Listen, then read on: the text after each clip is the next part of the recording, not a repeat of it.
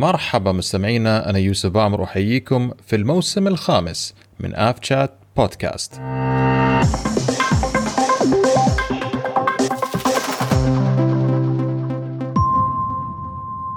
السلام عليكم ورحمة الله وبركاته مستمعين الكرام، معكم أنا يوسف بامر. نرجع لكم في الموسم الخامس بعد انقطاع حوالي شهر.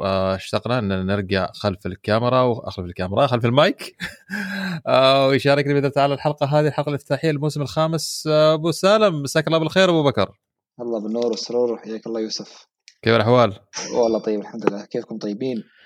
بخير لك الخير، كيف الأمور معك، كيف الأحوال؟ كان الحمد لله، وعودة حميدة لك والجميع الأعضاء والمستمعين، وإن شاء الله بداية موسم جديد ومميز ومختلف إن شاء الله. بإذن الله بإذن الله تعالى. كيف كانت إجازتك، كيف الدوام؟ والله طيبة الإجازة، شتاء وناس مسافرين وطالعين ونازلين، الحمد لله ريفرشمنت يعني مثل ما يقولوا. الحمد لله الحمد لله، كانت أيضا إجازة جايين والمعنويات عالية يعني. بإذن الله بإذن الله. أخبار كثيرة، تطورات كبيرة، مستجدات، وإن شاء الله موسم مميز كالعادة بإذن الله. سو يا الحمد لله. فأعتقد موسم الشتاء أيضا كان جميل، كأجواء شتوية باردة واستمتعنا فيها كنا الحمد لله، ورجعنا بشوق، رجعنا بشغف للموسم الخامس ومستمرين أبو سالم كفريق أفشات بودكاست مع المستمعين الكرام في حلقاتنا لهذا الموسم وافتتاحية الموسم هذا بإذن الله. مستمعينا راح نحاول نستدرك بعض الأحداث المهمة اللي صارت خلال الفترة الماضية، وأيضا الأخبار الجميلة جدا اللي حصلت خلال أقل الأسبوعين الماضيين. دائما وأبدا مستمعينا زي ما أقول لكم لا تنسوا تتابعوا حساباتنا على تويتر والإنستغرام، وأيضا تستمعوا للبودكاست على جميع منصات البودكاست من أبل بودكاست، جوجل بودكاست وغيرها من المنصات، وأيضا على اليوتيوب. حلقة تنزل على اليوتيوب اليوم الثاني أو اليوم التالي لنزولها وتوفرها على منصات البودكاست. طبعا مستمعينا حلقات هذا الموسم راح تلاحظوا فيها تغيير، حيث حيث أضفنا فقرتين جدد إلى فقرات هذه الحلقات، وهي الفقرة الأولى أو أحد الفقرات راح تكون فقرة مصطلح في مجال الطيران، حيث راح نأخذ مصطلح لكل حلقة راح نشرحها بشكل مبسط وسلس وسهل، بحيث أن تعمل أو نزيل الغموض أبو سالم عن مثل هذه الكلمات أو المصطلحات اللي نستعملها في مجال الطيران. بالإضافة إلى فقرة ثانية مسميناها أيضا فقرة حكاية ضيف، حيث راح نطرح بعض الأسئلة على ضيوف، أيضا راح تكون فقرة سريعة ما راح نطول فيها كثير، آه راح نطرح بعض الأسئلة على الضيوف ويجاوب عليها ونشوف إجاباتهم آه وإجابات الضيوف على هذه الأسئلة آه وتنوعها وجوانب خفية آه قد نكتشفها في في ضيوفنا آه في هذه الفقرات. فخلوكم على السمع مستمعينا، وبإذن الله تعالى راح تستمتعوا مع الفقرات الجديدة اللي راح نقدمها في هذا الموسم. وطبعا فقرة الأخبار ما نقدر نستغني عنها، واللي راح نبدأ فيها أيضا حلقة اليوم آه لأهميتها، وحتى نعرف آخر الأحداث والأخبار اللي حصلت. فأبو فهد خلينا نبدأ بفقرة الأخبار، والخبر الأول اللي معي أنا واحد من أهم الأخبار عندنا في مست... على مستوى السلطنة وحتى على مستوى الخليج العربي، وهو افتتاح أول أكاديمية للطيران المدني في صحار، حيث احتفلت أكاديمية عمان للطيران المدني يوم اثنين فبراير بافتتاح مقرها الرئيسي بمطار صحار بمحافظة شمال الباطنة على مساحة سبعين ألف متر مربع، يتضمن عدة مرافق منها أجهزة محاكاة الطيران وحظيرة صيانة الطائرات وبرج المراقبة ومواقف الطائرات وممر عبور الطائرات وغيرها. راعى حفل الافتتاح معالي المهندس سعيد بن حمد المعولي وزير النقل والاتصالات وتقنية المعلومات، وبحضور عدد من أصحاب المعالي والسعادة وعدد من أعضاء مجلس أمناء برنامج الشراكة من أجل التنمية بوزارة المالية والقادة العسكريين. وتعمل الأكاديمية على تأهيل الكوادر الوطنية في قطاع الطيران للدخول في سوق العمل واستقطاب المتدربين من دول العالم المختلفة، وتوفير مستوى عال من التدريب في مجالي الطيران المدني والعسكري في منطقة الشرق الأوسط وإفريقيا. أبو سالم أعتقد دخلنا قطاع الطيران من باب الكبير جدا الآن بافتتاح أول أكاديمية عندنا في سلطنة عمان، وأيضا تم تعزيز قطاع الطيران أو أكاديمية الطيران في منطقة الخليج والشرق الأوسط بواحدة من الأكاديميات بإذن الله تعالى اللي راح يكون لها دور كبير جدا مستقبلا بإذن الله في هذا القطاع.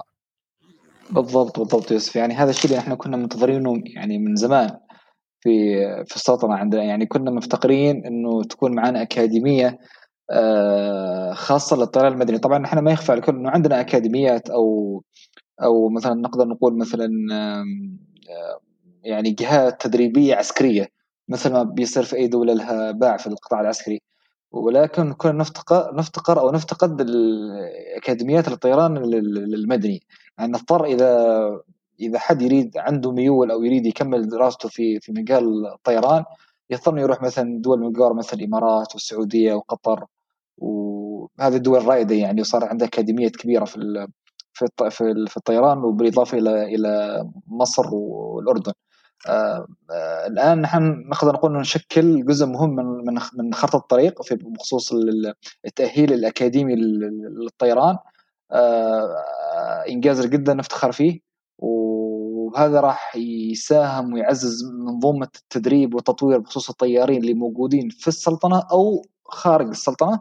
وفي نفس الوقت بالنسبة للطلبة المستجدين يريدوا يكملوا مسارهم في في في مجال الطيران، آه إنجاز جدا نفتخر فيه بالأمانة. يعني شيء انتظر انتظرناه ولكن شيء نشعر فيه بالفخر. يعني منظومة أكاديمية جدا متكاملة من ناحية أجهزة محاكاة، آه برج مراقبة، آه تدريب، آه كوادر، آه يعني من from A to Z مثل ما يقولوا.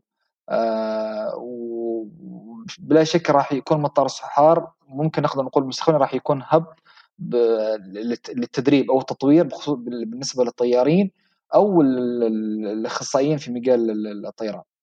مبارك لنا ولكم هذا الإنجاز، وإن شاء الله منها إلى الأعلى. ومثل ما ذكرت أنت يوسف قبل أنه نحن كنا حاولنا أنه نتوصل، إذا ما ما خانتني الذاكرة مثل ما تفضلت، أنه كنا حاولنا نتوصل إلى حد من الأخوان أو المسؤولين أو ما ينوب عنهم في أكاديمية الطيران المدني في صحار نستضيفهم في إحدى الحلقات. بالضبط بسالم. آه طبعا آه زي ما ذكرتك أيضا أن ردة الفعل كانت إيجابية، وأن آه الشخص المصرح له بالظهور على على وسائل الإعلام آه مسافر حاليا آه رحلة عمل. فإن شاء الله تعالى منتظرينه بإذن الله تعالى من يرجع إن شاء الله آه نتوفق ونتوفق ونستضيفهم بحيث أننا نبين آه أو, أو نتعرف عليهم عن قرب وعن كثب أو عن كثب آه ونعرف برامجهم وخططهم وخططهم إن شاء الله تعالى للمستقبل. وأيضا زي أبو سالم آه زي ما تناقشنا تحت الهواء أن بعض اللبس اللي صاير أن البعض يحسب أنها تابعة الطيران العماني وأشياء زي كذا. أعتقد في تفاصيل كثيرة محتاجين أن نتعرف عليها من من من شخص آه مسؤول آه في الأكاديمية. وإن شاء الله تعالى متأملين خير خلال الفترة الجاية إن شاء الله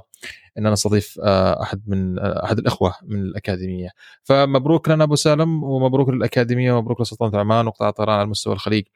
إضافة قطاع تدريبي مهم جدا لقطاع الطيران في السلطنة، وبإذن الله تعالى نشوف سواء أكاديمية صحار أو جميع الأكاديميات الموجودة في الخليج، وإن شاء الله تعالى تيجي الكثير منها الأفضل، وإن شاء الله توصل للعالمية بإذن الله تعالى ببرامجها إن شاء الله.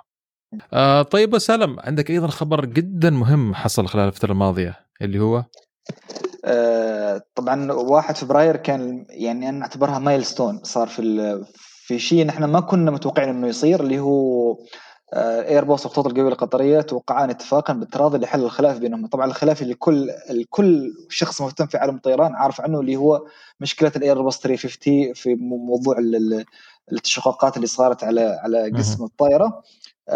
نزل يوسف بيان رسمي، وطبعا هذا اتوقع كان يعني صدمة للكل. نزل بيان رسمي يوسف في واحد فبراير ألفين وثلاثة وعشرين من الخطوط الجوية القطرية بعنوان انه انه يعني تسر الخطوط الجويه القطريه وايرباص الاعلان عن توصل الشركتين الى تسويه وديه بتراضي الطرفين حول الخلاف القانوني بشان تاكل سطح طائرات الايرباص ثلاثة ايرباص ثلاثمية وخمسين وتوقيف تشغيل تلك الطائرات اللي كانت تقريبا من من توقيف توقفت تماما عن عن الطيران في أغسطس ألفين وواحد وعشرين.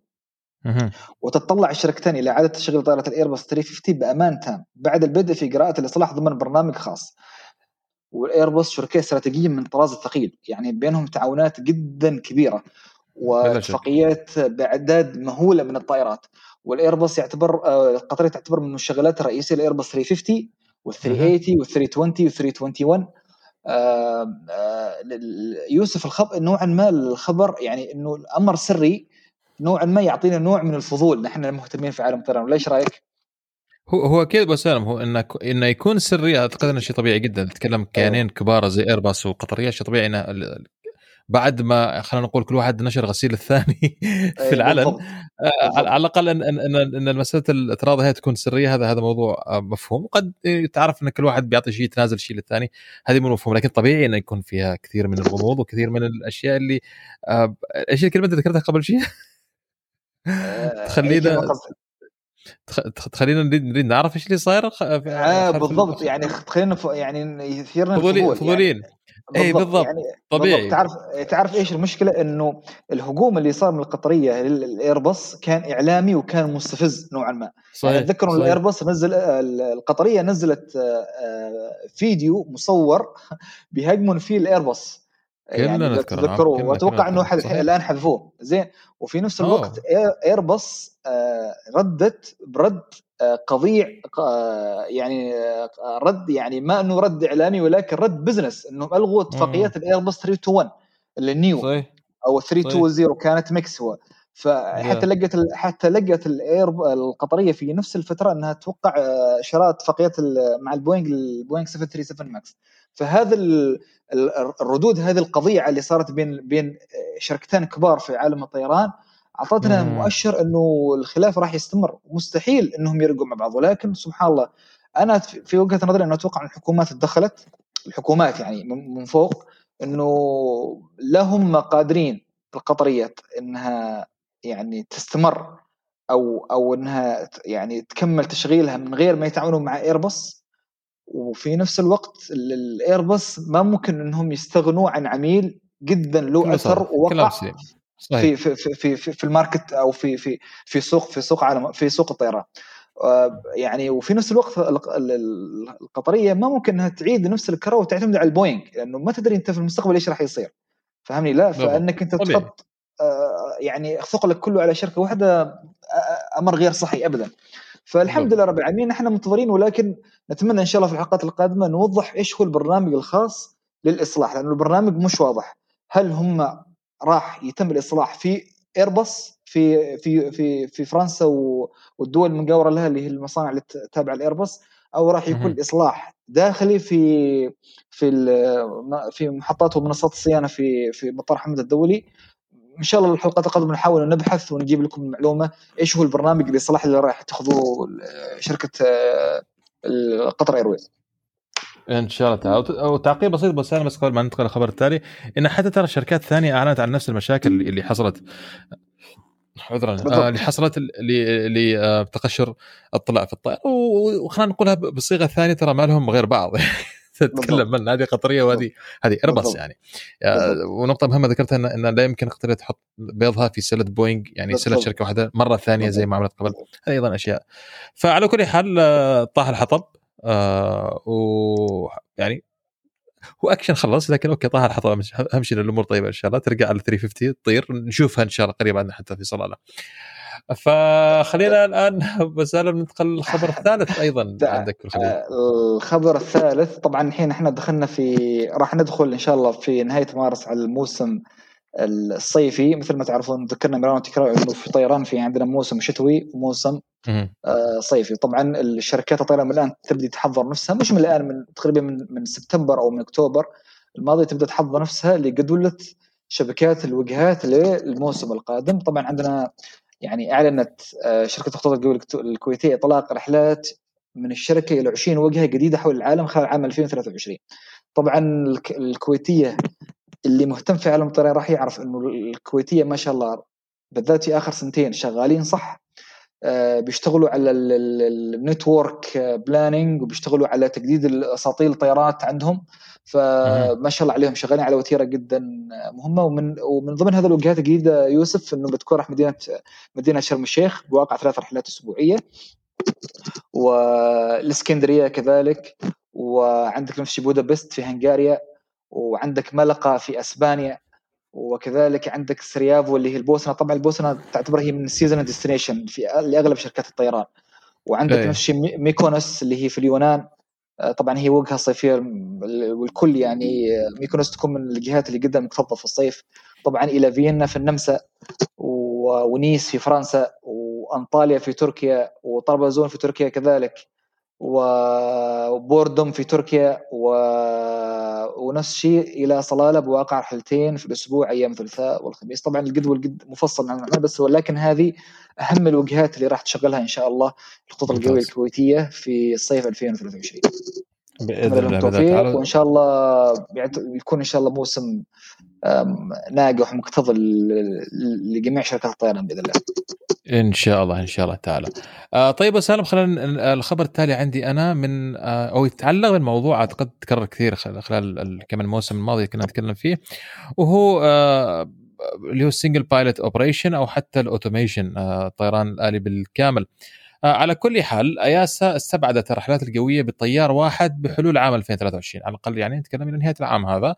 حيث ذكر تقرير لرويترز أن وكالة سلامة الطيران التابعة للاتحاد الأوروبي إياسا قد استبعدت قد استبعدت الرحلات الجوية بطيار واحد بحلول عام ألفين وثلاثة وعشرين. كما قالت رويترز أن إياسا تدرس إعطاء الضوء الأخضر لطيار واحد في مرحلة معينة من الرحلة في وقت مبكر من عام ألفين وسبعة وعشرين، والتفكير هو أن اثنين من الطيارين سيكونان على على الطائرة لمراحل الأكثر تطلبا من رحلة، مثل الإقلاع والهبوط. لكن الطيار الفردي سيكون مم... لكن الطيران الفردي سيكون ممكنا في مرحلة الرحلات البحرية الأقل تطلبا. طيب تحليل النقطة هذه إيش هي؟ خلينا نتكلم الجزء الثاني اللي هي متى يجوز أو يكون في كابتن واحد أو شخص واحد في القمرة، أو متى يتطلب يكون في شخصين. إن الفكرة الأساسية هي إن أثناء عملية الإقلاع والهبوط لابد من تواجد شخصين في قمرة القيادة. لكن في في مرحلة الكروزينج، وبالذات مرحلة الكروزينج فوق البحر، يعني مش فوق المدن مش فوق اليابسة وإنما فوق البحر اللي هي فوق البحر، في كل حال بالإمكان الاكتفاء بشخص واحد في القمرة. أنا أعتقد هذه هذه فكرة أساسية. تعليقنا مباشرة أبو سالم، هذه راح يعطي راح أنت تكافح مسألة الإرهاق بشكل كبير جدا لصالح الطيارين، فإنك أنت أعطيت فرصة فرصة للطيار لأحد الطيارين إنه يرتاح بالروتيشن خلال الرحلات البحرية. فأعتقد الكلام معقول بشكل بآخر، آه لكن تطبيق ال ألفين وسبعة وعشرين فيعني هناك في كثير من الأشياء راح تكون في آه في الطريق إلى أن يتم إعلان أو بدء بتطبيق هذا الإجراء آه على أرض الواقع إن شاء الله. بالضبط. طيب آه الخبر التالي آه خبر التالي من روسيا آه روسيا وروسيا واللي صاير في روسيا وأوكرانيا، آه حيث تقول روسيا أنها تستطيع الاستمرار في تشغيل الطائرات الأجنبية حتى عام ألفين وثلاثين، حيث أنه في مقابلة مع وسائل الإعلام الروسية نشرت يوم الأربعاء، قال رئيس وكالة النقل الفيدرالية الروسية ألكسندر نيرادكو أنه مقتنع بأن طائرات الإيرباص وبوينغ ستواصلان الطيران بأمان حتى نهاية العقد، وهو يصر على أن العقوبات المفروضة على توريد قطع الغيار والصيانة لم تؤثر على سلامة الطيران في روسيا. طبعا هذا الموضوع أبو سالم تكلمنا فيه نحن في بداية العقوبات على روسيا أثناء الحرب الروسية الأوكرانية، وأنت أيضا أسهبت، أنا أذكر أنك أنت كنت أسهبت في الجزئية هذه وتأثير هذه العقوبات. بكل بساطة مستمعينا، من ضمن العقوبات إن ما فيش قطاع غيار، ما فيش تدريب، ما في طائرات جديدة، بمعنى الروس لازم يتعايشوا مع الطائرات الموجودة عندهم، فعليه إنهم يدبروا قطاع الغيار. فكيف دبر قطاع غيار؟ بطريقتين، يعني إنك تشيل من طائرة واقفة تحولها إلى طائرة قطاع غيار، هذه واحد، أو إنك تشتري قطاع غيار من السوق السوداء. هذه أعتقد بكل بساطة يعني بدون الدخول في تفاصيل آه كثيرة. فعطفا على هذا التحدي آه يتوقع الروس أن الطائرات الأوروبية آه راح تبقى تستمر في في العمل إلى نهاية ألفين وثلاثين، وسبحان الله نشوف إيش يصير حتى نهاية ألفين وثلاثين أو حتى نهاية العام هذا. عسى الله يا رجل يفكنا من شرهم وبلاويهم هذه يا, يا أخي، فبإذن الله تعالى خير. Yeah. So الحرب الحرب لا زالت مستمرة، ولكن يعني مستقبل هذه الطائرات راح يعني يحتاجوا نوعا ما اتخاذ قرارات على على مستوى الدول كبير، يعني مستوى الدول، لأنه ما معقول أنه يعني روسيا بحجم روسيا مثل فيها طائرات بالمئات من الإيرباص والبوينغ وما يكون في خطة واضحة بخصوص العقود والشراكة على الغيار والصيانة وإلى آخره. و...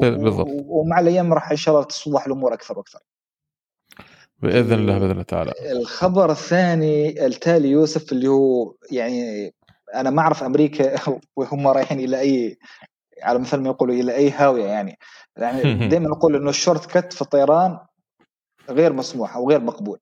آه الخبر اللي هو نوعا ما يعتبر صعقة بالنسبة لل في قطاع الطيران، إنه يعني شركة يونايتد إيرلاينز اللي هي تعتبر من أكثر أو من أكبر شركات الطيران في أمريكا، بمثالاتها اللي هي الأمريكان إيرلاينز ويونايتد وأمريكان إيرلاينز ودلتا، اللي هي نقولها ثلاثة العمالقة في أمريكا، آه احتملت أو واجهت غرامة بقيمة واحد فاصلة واحد مليون دولار. تخيل انت حجم الغرامه يوسف، الاجراءات تغييرات على البري فلايت تشيكس اللي هي نحن نقول نقول اللي هي قائمة التشييك ما قبل الرحلة لطائرة البوينج ترابل سفن اللي تبر سفن للأول فاميلي يعني، لكن بلخص مئتين. آه يعني أنت تخيل إنه اقترحت آه يعني أفرضت ال إف إيه إيه أو الإدارة الطيران الفيدرالية الأمريكية في الولايات المتحدة غرامة قدرها آه واحد فاصلة واحد آه مليون دولار على شركة يونايتد إيرلاينز لتغييرها أو تعديل قائمة البري فلايت تشيكس لطائرات عريضة البذن البوينج ترابل سفن.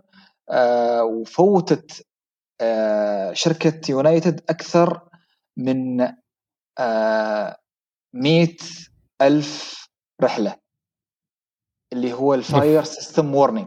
في الفاير سيستم وورنينج it was not checked أو ما كانت مشيكة بالشكل الصحيح أو ما كانت في لستة البري فلايت تشيك. الفاير سيستم وورنينج يعتبرون الأشياء اللي جدا مهمة وكريتيكال في في منظومة الطائرة، ولكن كانت إجنورد أو كانت آآ آآ يعني آآ يعني كانت يعني مقصية أو ما كانت موجودة من ضمن الليستة هذه ومن ضمن التشيك، وكانت على أكثر من مئة ألف رحلة. تتخيل يعني طارت مئة ألف رحلة في أمريكا من ألفين وثمانية عشر يوسف، تتخيل معي من ألفين وثمانية عشر زين إلى ألفين وواحد وعشرين من جون بالضبط ألفين وثمانية عشر إلى إلى أبريل ألفين وواحد وعشرين. طبعا مم. الأمر هذا حدث يعني قضية في أمريكا، وأتوقع أنه كان نوعا ما مخفي، ولكن الآن بدأ الإعلام يتكلموا عنه و... وشددت ال إف إيه إيه أنه الفاير سيستم وورنينج تشيك لازم يكون موجود في البري فلايت تشيك في الانسبكشن يعني والأزبير أوف مينتنس سبيسيفيكيشن مانوال على ال إف إيه إيه. طبعا هذه موجود في المانوال، هذه ما ممكن هم يتجاوزوه او ممكن او ممكن يعني مش انه ريكومندد او مثلا ممكن انها يعني مخير، ولا هذه يعني تزمست انه لازم يسووه. فالفكره انه يعني صرحوا الاف اي انهم محتاجين رد من الطيران يونايتد في من تاريخ الاصدار الى مده لا تتجاوز الشهر، فنحن منتظرين من من تاريخ الإصدار إنه بعد شهر إن شاء الله راح يكون الرد الرسمي من يونايتد بخصوص هذا الموضوع. وهل الموضوع راح يتفاقم، راح يتطور، راح هل راح يدفع الغرامات؟ الأمر إلى الآن مش واضح، الأمر إلى الآن تحت تحقيقات والأمر غير هين يوسف. يعني نحن في أمريكا صراحة الوضع صاير ما أعرف كيف يعني ال... نعرف إنه الحال مزري، وضع طيران في أمريكا مزري، ولكن مش بهذا مش بهذه الطريقة. يعني السيفتي ما في جري اريا في الافيشن، يا بلاك يا وايت. هو شو بسال زي ما نعرف نحن او زي ما نعرف اغلبنا تقريبا اللي مطلعين على مجال طيران، او والمعلومه للمستمعين ترى تقريبا العالم كله يمشي بنظام معين وامريكا تمشي بنظام معين، حتى في في نظام الطيران نفس حالها تحصل قوانين عالم وقوانين امريكا. ما هو حتى في الحساب في في المقاييس نحن نستعمل متر هذا اللي استعمله فيت، فالوضع عندهم هما غريب نوعا ما. آه لكن إجمالا زي ما قلت أيضا تحت الهواء إن وضع الطيران كبزنس في أمريكا مت يعني مزري كبزنس بالذات. آه من ناحية قوانين وريجيليشنز أيضا هناك في تشالنجز كثيرة، وأعتقد تأثير الخصخصة هذا واحد من الأخبار اللي تكلمت عنها أبو سالم، هي من تأثير الخصخصة اللي صار في أمريكا، أن كيف أن القطاع الخاص له قوة كبيرة جدا وأنه يلعب ويلوي قوانين كثير، لكن يتم اكتشافها في ما بين حين وأخرى. هذه واحدة تكون واحدة من الأشياء البسيطة جدا. طبعا ما ننسى اللي صار مع بوينج مثلا في قضية الماكس. فعلى كل حال هي من ضمن خطوات تصحيح هذا المسار أبو سالم هو الخبر التالي، حيث أن جو بايدن أكد عن موقف إدارته بشأن خفض الرسوم الغير المرغوب فيها. فتخيل أن هناك في بعض في بعض الرسوم نعرف في قطاع طيران هناك في في رسم تدفع من ضمن رسوم رسوم مطارات، رسوم خدمة، رسوم ما أعرف إيش وأشياء زي كذا. وأيضا بكثر من كثرة الرسوم اللي في أمريكا، مشروع القانون اللي مطروح الآن من قبل حكومة بايدن إذا تم الموافقة عليه في الكونغرس وتم تمريره بالكونغرس، تخيل أنه راح يخفض متوسط الرسوم الغير المرغوب فيها، وهي ما بين قوسين رسوم مخفية. تخيل أنها راح تنزل من واحد وثلاثين دولار إلى ثمانية دولارات، عشان تعرف أنك لأي درجة جاز يتم استغلال وجاز يتم حلب كل جزئية ممكنة في في أي بزنس هناك في في, في أمريكا يعني. فهذا الجانب. وهم إذا طبعا إذا دخلنا نتكلم في قطاع المطارات ترى أبو سالم راح نخلص يعني. المطارات عندهم وضعها مزري مزري مزري بشكل بشكل ما تتصور. فيا هذا وضع هذا وضع الطيران في امريكا في كل حال. لكن آه يعني الغريب في الامر انه ما توصل يعني الطائره unworthy to fly انور في تفرق. يعني انت الطائره جس يعني يو ار اجنورد مور ذان يعني اكثر من مئة الف رحله انك تمشيك في الفاير فاير سيستم وورنينج. يعني صحيح. ربك فول. انا اشوف انه ربك فول يعني احس انه الموضوع أكيد. رحمه من الله يعني ومنتظر يعني هم عم ثلاثين جديده بالضبط ولكن تصير فضيحه جديده معهم بالضبط ضرين ثلاثين يوم ونشوف ايش الرد راح يكون من يونايتد. نشوف نشوف نشوف نشوف طيب يا سيدي خلينا خلينا نطلع من امريكا نرجع الى الى الخليج. وعندك خبر جميل جدا من الاخبار اللي جدا مميزه وكانت نوع من انواع اللي هو الجانب التسويقي او الماركتينج. يمكن لزوار المملكه العربيه السعوديه الان الحصول على تاشيره الدخول عند اشراء رحلات طيران ناس او السعوديه. اعلنت المملكه انها ستصدر تاشيرات مرور لجميع الركاب الذين يسافرون على مطار طيران ناس والسعوديه ابتدائيا ابتداء من ثلاثين واحد. يمكن لاي مسافر تقدم بطلب الحصول على تاشيره مدتها ستة وتسعين ساعة اللي هو اربع ايام لزيارة البلاد من أجل السياحة أو العمل أو إكمال مناسك العمرة. هذا الخطوة تجعل السعودية واحدة من العديد من الدول في المنطقة التي تقدم تأشيرة قصيرة من أجل الزوار لزيادة أعداد السياح. طبعا خطوة جدا ممتازة وأتوقع أول دولة بدأت بهذا الشيء هي إذا ما خاتني الذاكرة يوسف هي قطر. يعني قطر كان عندهم حاجة اسمها ستوب أوفر فيزا او ستيب اوفر كذا دوكمنت او شيء كذا ممكن انك تحجز من من خلال من خلال وجودك في قطر از ترانزيت باسنجر او ترانسفير باسنجر انك تنزل الى الدوحه وبلاند او مانجد باي قطر ايرويز. يعني قطريه تاخذك مثلا في باصات لكن ما كانت طويله يعني كانت تتوقع مده أربعة وعشرين ساعة ياخذوك في جولة في أهم المعالم السياحية في قطر ويرجعوك إلى المطار. آه طبعا هذه من غير من يعني وتتراوح من أربعة وعشرين ساعة توقع إلى اثنين وسبعين ساعة كحد أقصى. آه الفكرة كانت جدا كبيرة أنها يروجون للسياحة في قطر وكانت الخطة متزامنة مع خطتهم للاستضافة كأس العالم في ألفين واثنين وعشرين. آه السعودية كانت الآن من الدول اللي سبقها في هذا الموضوع وخطوة جدا أنا أشوفها خطوة جدا ذكية. والحلو في الأمر يوسف أنه سعر التأشيرة من ضمن التكت نفسه.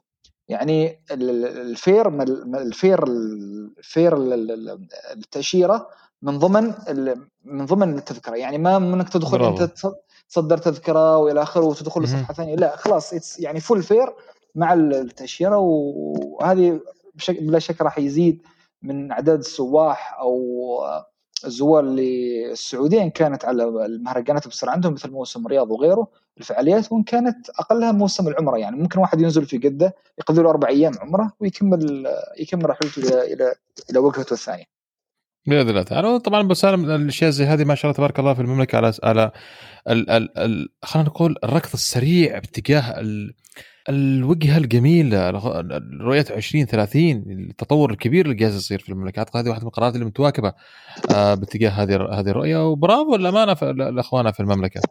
لا برافو عليهم صراحة شغالين وما ماشي جديد عليهم وهذه هذه كلها تتماشى مع الخطة أو الرؤية لألفين وعشرين ثلاثين. وممكن تشوف حتى حلقة في بودكاست فنجان يوسف مع المحافظ جهاز الاستثمار أنا ناسي اسمه وذكر بسهاب على موضوع القطاع الطيران في السعودية. جميل و... جميل جميل وحاطين لها ميزانية جدا ضخمة من ضمنها راح نحن مثل ما عنا قبل إنه راح يكون في مطار في الرياض اسمه ريا وراح يكون عندهم تو هابس ما راح مثلا خلاص راح في طيران راح يكون الهب ماله الرياض والسعو... وجدة السعودية راح تكون في جدة لأنه في جدة نعم. أيوة لأنه يعني ذكر هو بنفسه إنه كل الدراسات وكل الخبراء يقولك إنه الطيران اللي عنده أكثر من وان هب ما راح ينجح فلازم يكون في نوع ما تخصص أو أو مركزية بالشركة الطيران نفسها. فشغالين على وتيرة جدا ممتازة وواضحة ونتمنى لهم كل التوفيق. وأنا أوعدك يوسف إنه ما عشر سنوات ألفين وخمسة وعشرين الرياض أو جدة راح تكون هب ثالث في في في المنطقة بالإضافة إلى الدوحة بإذن الله ودبي بإذن الله تعالى. وأجمل وأجمل ما في الموضوع بس أنا بس بدون ما أطيل في الحوار في الموضوع إن يا أخي القرارات هذه ما مبنية على على على, على ارتجالية إنما مبنية يا أخي على أسس قيمة على على قواعد ثابتة على على حقائق على أرقام على على تحاليل يا أخي جالسين نشوف أثرها فعلا من بداية من بداية الإعلان عنها ما شاء الله تبارك الله. ففالهم التوفيق يا رب العالمين والعقبة بإذن الله للجميع إن شاء الله إن شاء الله. الخبر التالي الخبر, الخبر التالي يوسف هو يعني نحن طيران الناس لما نتكلم عنه من اليوم إلى بكرة ما راح نوفي حقه، يعني أفضل شركة طيران اقتصادي في في المنطقة وحصل على أجواد عزيزة، ومن ضمن الخطط الاستراتيجية اللي بيقومون فيها أنهم احتفلوا بتدشين مكتب الدوحة كأول ناقل اقتصادي يربط بين السعودية وقطر. طبعا إحنا كان قبل عندنا طيران مها اللي هو تابع للخطوط الجوية القطرية وكان مشغل اقتصادي في السعودية. الآن قد طيران الناس عملت المو... العكس، يعني احتفل طيران الناس بيفتح مقر له في العاصمة القطرية الدوحة بعد تشغيل رحلات يومية بين المملكة وقطر أو الدوحة عاصمة القطر، اللي يصبح أول ناقل اقتصادي يربط بين البلدين الشقيقين بعد ال... يعني بعد ما كان قبل في ألفين وستة عشر سبعة عشر اللي هي طيران المها، واصبح طيران ناس أول ناقل اقتصادي يربط بين الدولتين مع تشغيل رحلة يومية بين اتجاههم بين الدوحة والرياض وجدة. وفي خطة استراتيجية يوسف بالإضافة إلى إلى هذا الوجه إلى هذه الوجهتين الرئيسيات في في السعودية، إنه يربطون بأكثر من وجهة في في المملكة ويربطون العام العالم كله بالمملكة، مع يتواشي مع صندوق الطيران المدني للوصول إلى ثلاثمائة وثلاثين مليون مسافر في عام ألفين وثلاثين اللي هي بحلول الرؤية، في إلى أكثر من مئتين وخمسين وجهة بحول العالم إن شاء الله إن شاء الله تعالى. طيب يا سيدي، آه خلينا نختم أبو سالم بإيرباص وآياتا، وأيضا أخبار جميلة للأمانة، أخبار أخبار إيجابية بإذن الله، وهي أخبار تشافي والخروج من من من كهف كورونا واللي صار، آه حيث أن إيرباص تنوي توظيف آه ما يقارب ثلاثة عشر ألف موظف جديد هذا العام. آه تكثف شركة تصنيع الطائرات الأوروبية إيرباص سعيها للحصول على مواهب جديدة ولدعم تصعيد الطائرات التجارية ومواجهة التحديات في قطاعات الدفاع والفضاء وطائرات الهليكوبتر. تعتزم شركة إيرباص تجنيد أكثر من ثلاثة عشر شخص على مستوى العالم هذا العام، حيث تأتي حملة التوظيف الضخمة لهذا العام في أعقاب النجاح الكبير الذي حققته العام الماضي عندما استقبلت شركة إيرباص أكثر من ثلاثة عشر موظف جديد من جميع أنحاء العالم، وهذا النمو كبير جدا آه صاير أبو سالم بعد ما كان هناك آه انحدار في عدد الموظفين وإحلال، شكرا على الكلمة، إحلال واستغناء عن عدد كبير جدا، أو قد تكون أرقام ماثلة اللي كانت تحصل خلال ألفين وعشرين ألفين وواحد وعشرين. آه وبالجانب المقابل أيضا آياتا أعلن، حيث أعلن اتحاد آه نقل جوي الدولي آه آياتا أنه نمت حركة أنه نمت الحركة الجوية الدولية بأكثر من مئة وخمسين بالمئة في عام ألفين واثنين وعشرين، حيث أعلن في السادس من فبراير حيث أنه في السادس من فبراير أصدر الاتحاد الدولي للنقل الجوي تحليله للحركة الجوية طوال عام ألفين واثنين وعشرين، وأعلن اتحاد النقل الجوي الدولي أن إجمالي الحركة الجوية استمر في النمو على مدار العام، واستمر في نموه في ديسمبر ألفين واثنين وعشرين بالذات، حيث أفاد اتحاد النقل الجوي آياتا أن الحركة الدولية وصلت إلى مئة واثنين وخمسين فاصلة سبعة بالمئة من مستويات عام ألفين وواحد وعشرين آه طبعا مقارنة ألفين واثنين وعشرين، وتتطابق الزيادة في ألفين وواحد وعشرين مع اثنين وستين بالمئة آه اثنين وستين فاصلة تسعة بالمئة مقارنة بعام ألفين، آه أو هي تعتبر اثنين وستين بالمئة من حركة عام ألفين وتسعة عشر. وزادت الحركة المحلية بنسبة عشرة فاصلة تسعة بالمئة من عام ألفين وأحد عشر، وكان هذا العدد وكان هذا يمثل حوالي تسعة وسبعين بالمئة فاصلة تسعة وسبعين بالمئة من من مستويات الحركة لعام ألفين وتسعة عشر. خلاص القول اللي تعقد من الأرقام اللي سمعناها النمو آه النشاط والنمو والزيادة في قطاع الطيران في عام ألفين واثنين وعشرين شهد شهد آه صعود كبير جدا مقارنة بالعام اللي قبله اللي هو ألفين وواحد وعشرين، وهذا يدل ان ان شاء الله تعالى خلال هذه السنه آه قد يكون هناك بريك ايفن ابو سالم مع ارقام ألفين وتسعة عشر. ليش دائما احنا مستمعين نذكر ألفين وتسعة عشر لانه كان سنه الارقام القياسيه فعلا، ألفين وتسعة عشر كانت سنه الارقام القياسيه فعلا فعلا نعم. فقد السنه هذه نحقق بريك ايفن، واذا ما تحقق بريك ايفن بدايه العام الجاي راح نحقق بريك ايفن حتى قد نتعدى ارقام ألفين وتسعة عشر، الا اذا الا اذا استمرت الازمه الروسيه الاوكرانيه وراح ودونا في داهيه بعيد الشر ان شاء الله تعالى. آه مشان أذكرك يوسف، أنا من كنت من الناس اللي أراهن إنه ألفين وثلاثة وعشرين نهايته راح نو راح يعني أتوقع هذا من بداية البودكاست لما بدين لما بدينا في موضوع إحنا يعني لما بدينا البودكاست بعدها كم شهر بدت اللي هنا الانفتاحات وعود الطيران بشكل تدريجي وآخره وكذا، فكان جميع التقارير تقول إنه ألفين وخمسة وعشرين نحن نتكلم عن الأرباح الأرباح أكيد راح يعني راح ترجع بعد فترة طويلة، لكن أوبريشنال وايز التقارير تقول إنه ألفين وأربعة وعشرين. أنا كنت دائما أناشد أن كل طيران عالم الطيران ما يموت، درجة التعافي فيه جدا عالية وكبيرة، وكنت دائما أقول ألفين وثلاثة وعشرين إن شاء الله will be totally fine وراح نكون أعلى من ألفين وتسعة عشر بشر. ومثل ما نشوف إنه العودة للطيران بدت في طريقة مهولة جدا يعني. بإذن الله بإذن الله تعالى. فيا أعتقد قدرنا نختم بأخبار جميلة إيجابية. آه لحلقة الإيجابية جدا آه لحلقة هذا هذا الحلقة الأولى من الموسم الخامس. آه مستمعينا أشكركم آه جزيلا على الاستماع. خلوكم معنا مع فقرات ألف أول فقرات الباقية لحلقة هذا اليوم. فخلوكم على السماع مستمعينا، ناخذ فاصل سريع ونرجع للفقرة التالية.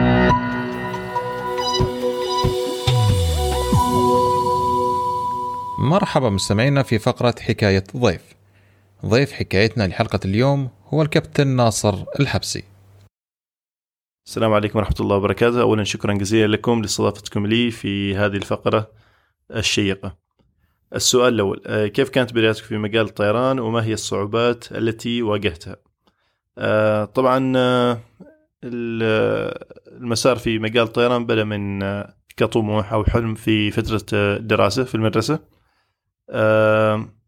طبعا القصة جدا طويلة لا يسعني المجال الآن لذكرها بشكل مفصل، لكن بشكل مختصر في فترة الدراسة يعني تعرفت على مهنة الطيران وحاولت أني أبحث عن معلومات كثيرة حول هذا الجانب. طبعا كانت في عندي عدة خيارات في مرحلة البحث عن فرص لدخول مجال الطيران، كانت في سلاح الجو أو أنها سواء كانت في شركات الطيران المدني أو حتى في بعض الأماكن الأخرى. بس في النهاية الحمد لله حصلت على منحة في أحد شركات الطيران ويعني بدأنا الدراسة معهم. طبعا الصعوبات يمكن أساسا أو خلنا نقول نتكلم في البداية، كان أول شيء الحصول على منحة أو مؤسسة تعطي الطالب فرصة على أساس أنه يدخل عندهم ويكون متدرب يعني بشكل بشكل مباشر وتكون الوظيفة مضمونة بعد ذلك. طبعا أتوقع هذه الإشكالية يعني كانت موجودة وما زالت موجودة لحد الآن، بس الفرص موجودة لكن قليلة، فالواحد يحاول يسعى ويبحث عنها. في فترة الدراسة نفس الشيء، الإشكالية يمكن كانت عندي كذلك في قوة اللغة الإنجليزية ومستوى اللغة الإنجليزية اللي كان عندي، فهذا نوعا ما سبب بطء في الدراسة بشكل عام. آه هذا كمجمل في في البداية في المجال الطيران. آه السؤال الثاني، ما هو نمط حياتك وما هي الإيجابيات والسلبيات في وظيفتك آه التي يجهل عنها الناس؟ آه طبعا في في كل وظيفة توجد إيجابيات وسلبيات. آه يعني الإيجابيات ما شاء الله قد تطغى على السلبيات خلوني أكون صريح. يعني منها مثل ما تعرفوا السفر، المتعة، تعرف على ثقافات مختلفة، واللي هو الولع بالطيران بحد ذاته. هذه تجربة جدا جميلة على الأقل، يعني يمكن الأشخاص اللي يكونوا مولعين بالطيران بشكل عام راح يستمتعوا بالتحليق بالطائرات، وخاصة أن الواحد يعني ممكن يحلق على أكثر من طائرة في نفس الوقت، أو أنه يتنقل بين الطائرات بين فترة وفترة آه على مدار يعني فترة آه عمله. آه هذا شيء جيد.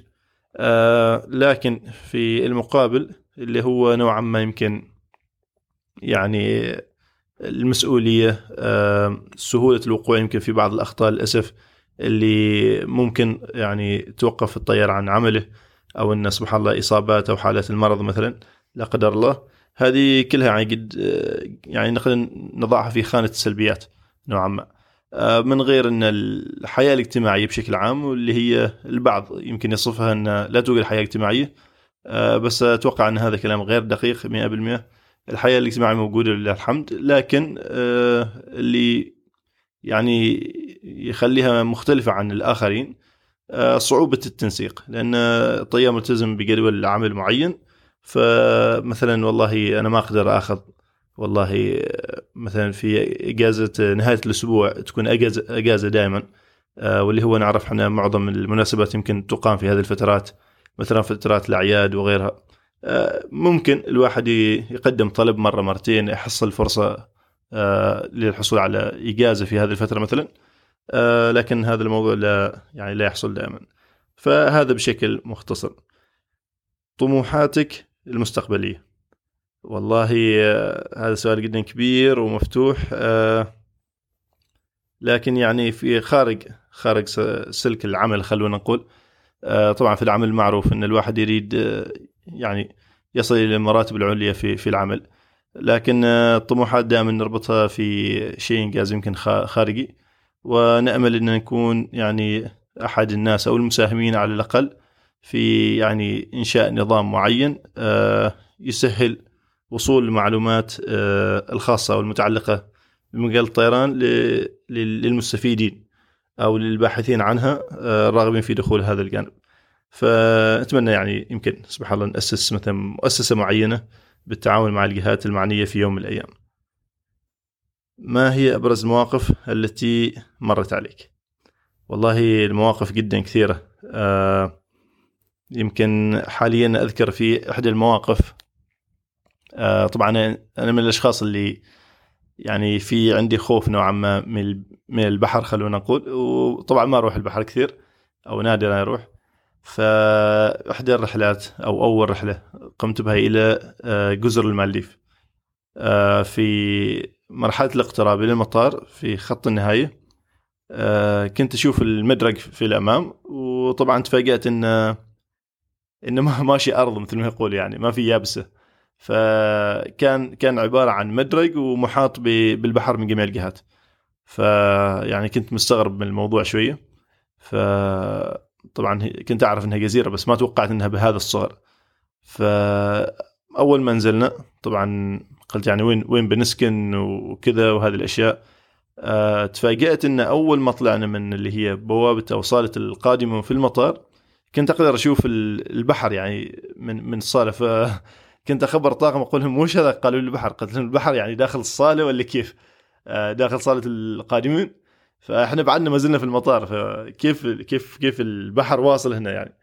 فسبحان الله يعني هذيك هذيك الرحلة مرت علي بصعوبة، يعني ما زلت أذكرها لأني لأن سبحان الله تعرف الواحد يمكن التفكير السلبي طغى علي في هذيك اللحظة. الفندق كان طبعا جنب المطار، وكنا لازم يعني نقضي ليلة هناك. فسبحان الله أنا كنت أفكر يعني طول الوقت، قلت يا أخي أنا لما جاي هذا الرحلة ما خبرت أهلي إني جاي، وكان يوجد عندهم إنترنت بس الإنترنت نوعا ما ضعيف على حسب ما أذكر أو إنه محدود نوعا ما. فقلت سبحان الله لو لو لو جاء تسونامي الحين ويعني وطمر طمر الجزيرة، آه كيف أهلي بيعرفوا إني أنا موجود في الجزيرة وإني أنا من, من الناس اللي جاهم التسونامي. بس الحمد لله ما صار شيء يعني، وكانت رحلة ممتعة في النهاية. لو أتيحت لك الفرصة لتغير وظيفتك بوظيفة أخرى في مجال الطيران ماذا تختار؟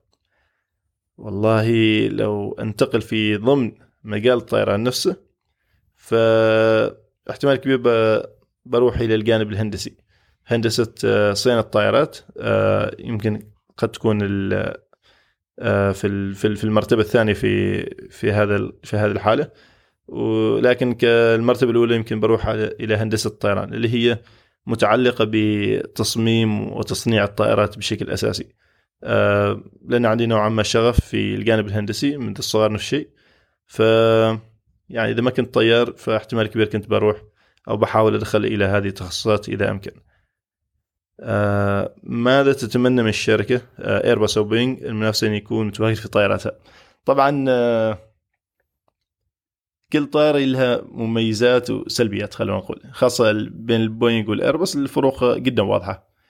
آه، طبعا في إيرباص يعني أي واحد يدخل القمرة بيحس أن الرحابة في القمرة، آه، سهولة الوصول، سهولة العمليات. آه، الشيء يمكن اللي أتمناه يكون موجود في طائرات البوينج اللي هي طاولة طاولة الطعام. آه ما عندهم طاولة طعام هناك. طبعا في في إيرباص توجد آه نفس الطاولة أمام الطيار، يعني يقوم بسحبها ويفتحها، ففي العادة هي أساسا تستخدم لل لتسجيل أي بيانات يعني يحتاجها الطيار، ومثلا والله كتابة معلومات في خطة الرحلة وأشياء كذا، بس في نفس الوقت ناخذ نستخدمها للغداء. فطائرات بوينج أتمنى أن تكون عندهم هذه الخاصية، بالإضافة إلى يعني إدخال الجانب التقني بشكل أكبر في الطائرات. ما أعرف، يمكن على حسب الدراسات اللي طلعت عليها معظم حوادث الطيران للأسف كانت تحدث بسبب عوامل بشرية. فأنا من الأشخاص المؤيدين للجانب التقني أو رفع الجانب التقني نوعا ما في في الطائرات بشكل عام من أجل السلامة العامة في في هذا الجانب. السؤال القادم: طيرانك المفضل، مطارك المفضل، طائرتك المفضلة؟ طيراني المفضل والله أتوقع أنه بيكون طيران الاتحاد. يعني أحب هذه الشركة يعني من جميع الجوانب نوعا ما، من ناحية التنظيم وتوقيت والخدمات المقدمة لديهم. مطارك المفضل طبعا في مرحلة الطيران أو لما أكون كطيار أفضل كنت مطار بيروت ومطار لارنكا، بيروت في لبنان ومطار لارنكا في قبرص. كنت أستمتع جدا في الهبوط في في هذه المطارين، يعني كون المطارين يعني موجودات بالقرب من البحر نوعا ما، خاصة مطار بيروت فالمطار موجود على البحر، في المدينة موجودة على الجهة اليسرى من المطار، فمرحلة الاقتراب تكون جميلة ورائعة، خاصة المدينة أو خلف المدينة توجد مناطق مرتفعة جبلية، فالمكان جدا جميل. طائرتك المفضلة طبعا بلا منافس طائرة إيرباص بشكل عام، لكن الطائرة الأساسية الإيرباص ثلاثمية وخمسين. رؤيتك لمجال الطيران لخمس سنوات القادمة؟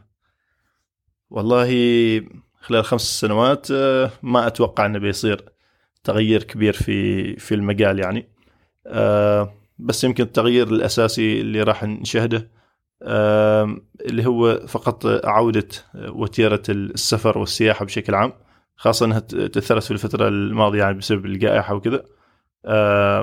ما زالت الشركات تتعافى وما زلنا نشوف شركة أو ظهور شركات جديدة، وما زلنا نشوف إن في إغلاقات لبعض الشركات، فأتوقع الآثار بعدها ما زالت يعني قائمة. أه الوقت جدا مبكر لرؤية هذا ال هذا ال هذا الجانب يعني، أه بس نأمل إن الأوضاع تستقر خلال السنوات القادمة.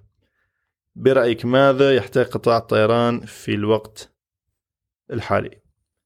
أه والله وقت قطاع الطيران بشكل عام يعني وصل مراحل جدا متقدمة، أه ما أتوقع أن يحتاج أشياء كثيرة إلا اللي هي مسألة التنظيم، يمكن التنظيم أو التنسيق، زيادة التنسيقات بين شركات الطيران المختلفة، خاصة اللي هي تكون في التحالفات، تحالفات جدا جيدة في نظري، لأنها تسهل عملية تنقل الركاب، توفر يعني خطوط سير وعمل أكثر أريحية بالنسبة للمسافرين. فوالله مثلا نفترض وجود مثلا ثلاث رحلات لشركة ثلاث شركات طيران مختلفة تخرج من نفس المطار إلى نفس الوجهة في تواقيت مختلفة في نفس اليوم تقريبا، بس يمكن جميع هذه هذه هذه الشركات أو هذه الطائرات تكون نص نصف ممتلئة نفترض. فأنا في نظري لو كان في تنسيق يعني قائم أو في نظام بالإمكان القيام به لزيادة التنسيق بين بين هذه الشركات، فمثلا يتم دمج المسافرين في رحلة أو رحلتين بدل عمل ثلاث رحلات، هذا من أجل تقليل التكاليف والتكاليف وزيادة يعني الفاعلية في في الخدمة. لو أتيحت لك الفرصة تغير شيء واحد في عالم الطيران ماذا تختار؟ والله في عالم الطيران في في نقطة يعني أشوفها جدا جوهرية، اللي هي زيادة التنظيم في جانب التدريب على الطيران، لأن في هذه الإشكالية يعني ما زالت مستمرة للأسف. لا الظاهر لا يوجد إن في تقنين أو توجيه لمثلا عدد الطلاب اللي السوق يحتاجهم في في مسألة الدراسة وكذا، فالمجال جدا مفتوح. فأتمنى إن لو تصير أو تظهر جهات في يوم من الأيام تقوم بعمليات تنظيم، مثلا والله أنا أرغب أدرس الطيران على حسابي الخاص نفترض، لا توجد مثلا منح أو بعثات مقدمة من شركات طيران أو مؤسسات حكومية أو مؤسسات خاصة، فالخيار الموجود عندي إني راح أدرس على على الحساب الخاص. طبعا عدد الطلاب اللي يدرسوا على الحساب الخاص ما شاء الله يعني عدد كبير، وللأسف كما نلاحظ يعني ما الكل بيحصل توظيف أو سهولة في التوظيف في فيما بعد. فلو بالإمكان عمل تنسيق نوعا ما بين بين بين الأشخاص وبين شركات الطيران ومدارس الطيران، أن إذا أنت والله تريد تدرس على حسابك ما في عندنا إشكالية، بس ننصح أنك تدرس في التوقيت الفلاني في السنة الفلانية وكذا، على أساس التنظيم والتنسيق بين العمليات كلها، وما وما يكون يعني يعني لدينا إشكالية في في في البحث عن وظائف في هذا الجانب. هذا طبعا مجرد رأي شخصي. تقييمك تقييمك لثقافة الطيران في المجتمع العربي وماذا تحتاج؟ والله ما أعرف مستوى الثقافة في المجتمع العربي لأني ما نظرت لهذا الجانب بشكل كبير، بس بشكل عام أتوقع أن ما زال يعني السوق في في أو المجتمع في بدء يعني التعرف على هذه هذه الخدمات خاصة بمجال الطيران. كلما زادت ثقافة المجتمع بشكل عام أو ثقافة حتى الناس أو الشخص في أي مجال، كلما يعني هذا سهل في فهم معطيات كثيرة. كما يبدو على حسب المتابعة أن الثقافة جدا عامة، وهذا الشيء يعني متوقع من من جميع المجتمعات وليس المجتمع العربي فقط، خاصة في مسائل نفترض والله ويش أنا لي ويش علي في الرحلات، والله إذا صارت حالة تأخير، والله مثلا نظام الشركات اللي تقدم مثلا الخدمات بشكل كامل والشركات الاقتصادية نفترض، هذه كلها مواضيع يعني موجودة في الساحة وتوجد فيها مغالطات بشكل كبير، لكن هذه المغالطات أقدر أعزيها إلى قلة الوعي أو الثقافة العامة في مجال الطيران. فيعني السوق أو الجمهور ما زال يعني يحتاج إلى توعية، وهذا إن شاء الله راح يأتي مع مع مرور الوقت. نصيحتك للمقبلين على دخول مجال الطيران؟ والله يعتمد على الشخص يعني أنت ليش تدخل المجال، يعني بغض النظر في أي تخصص أو في أي جانب راح تدخله، يعني الواحد راح يواجه صعوبات في التزامات كثيرة، ومعظم العمليات كلها مترابطة في مجال الطيران. والله لو نفترض أنا في في في قسم الصيانة، فأنا مثلا ملزم إن أقوم بعملية صيانة في وقتها، لأن لو ما قمت في وقتها وبشكل جيد نفترض راح هذا هذا راح يأثر على العمليات التشغيلية للطائرة، الرحلات، تأخير، ركاب. ف يعني المجال كله مترابط. الأخوة مثلا أو الأخوات حتى الموجودين في مثلا قسم التذاكر وال والمبيعات وأشياء كثيرة. فالنصيحة أن كل واحد طبعا لازم يعرف وش هو أو الخطوة اللي مقبل عليها، ولازم يعني يوسع مجال ثقافته في هذا الجانب ويقوم باللي يقدر عليه. وأتمنى التوفيق للجميع، وشكرا جزيلا على استضافتكم لي في في هذه الفقرة، وأتمنى أن يعني قدمت ولو محتوى بسيط ومفيد لكم. جزاكم الله خير.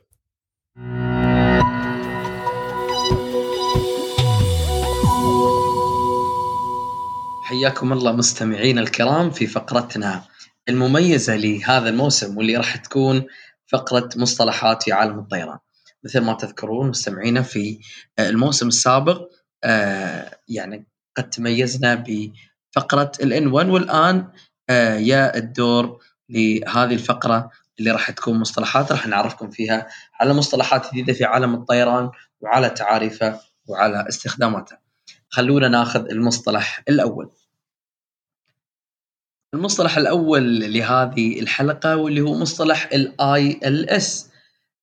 مصطلح ال آي إل إس والمترجم بنظام الأجهزة المساعدة للهبوط. طبعا هذا النظام من الأنظمة اللي يستخدمها الطيار للملاحة لمساعدة الطائرة على الهبوط دون استخدام الرؤية البصرية للمدرج. طبعا نوع الهبوط في المدارج يعتمد على اللي هو ال في إف آر وعندكم ال آي إف آر. ال في إف آر يعتمد فيه الطيار على الرؤية البصرية، ال آي إف آر يعتمد فيها على أجهزة الملاحة دون استخدام الرؤية البصرية، مثل الآيلس. طبعا نظام الآيلس هذا يوفر بعض الإرشادات التوجيهية للطائرة قبل الهبوط. الإرشادات هذه تنقسم إلى محورين أساسيين، محور التوجيه الأفقي ومحور التوجيه العمودي. طبعا في التوجيه الأفقي يعني يكون أحد الأنظمة الأنظمة الأساسية للآيلس، وهو طبعا مثل ما قلنا نظامين، النظام الأول نظام اللوكالايزر والنظام الثاني نظام الجلايد سلوب. خلونا نسلط الضوء بشكل أكبر عن هذه الأنظمة. حنا قلنا اللوكالايزر هو نظام التوجيه الأفقي من أنظمة الآيلس أو نظام التمركز الأفقي إن صحت التسمية. كلمة اللوكالايز إذا تم ترجمتها بالشكل الصحيح هي نظام التمركز. نحن أو الطيار بشكل أساسي يقوم بتوجيه الطيارة لأنها تكون في خط المنتصف في المدرج بعيدة عن الانحراف لليمين أو اليسار، يتم توجيهها بهذا الشكل الأفقي. طبعا نظام اللوكالايزر هو عبارة عن الاريال أو نقدر نسميه نحن لاقط. لاقط يستخدم إرسال واستقبال الموجات بالاتجاهين.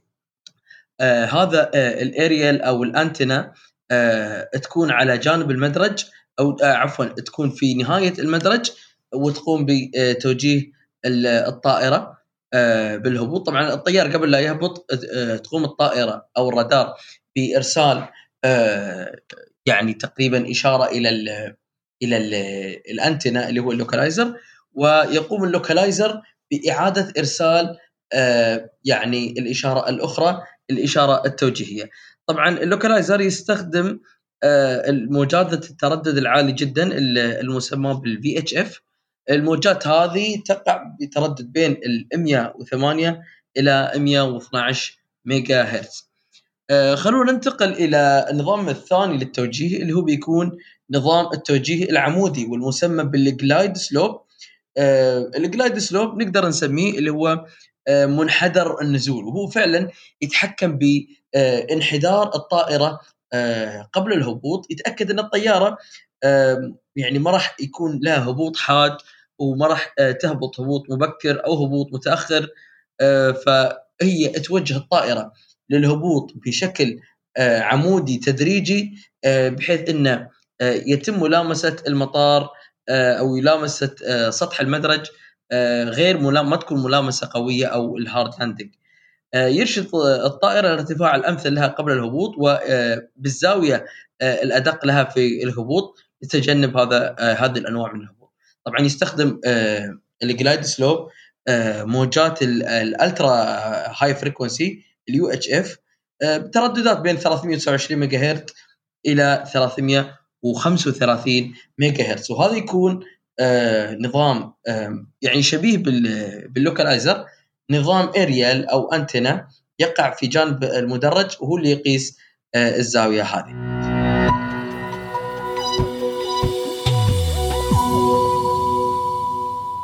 وبكذا مستمعينا نكون وصلنا الى نهايه حلقه اليوم، اتمنى انها نالت على اعجابكم وانتظرونا في الحلقه القادمه.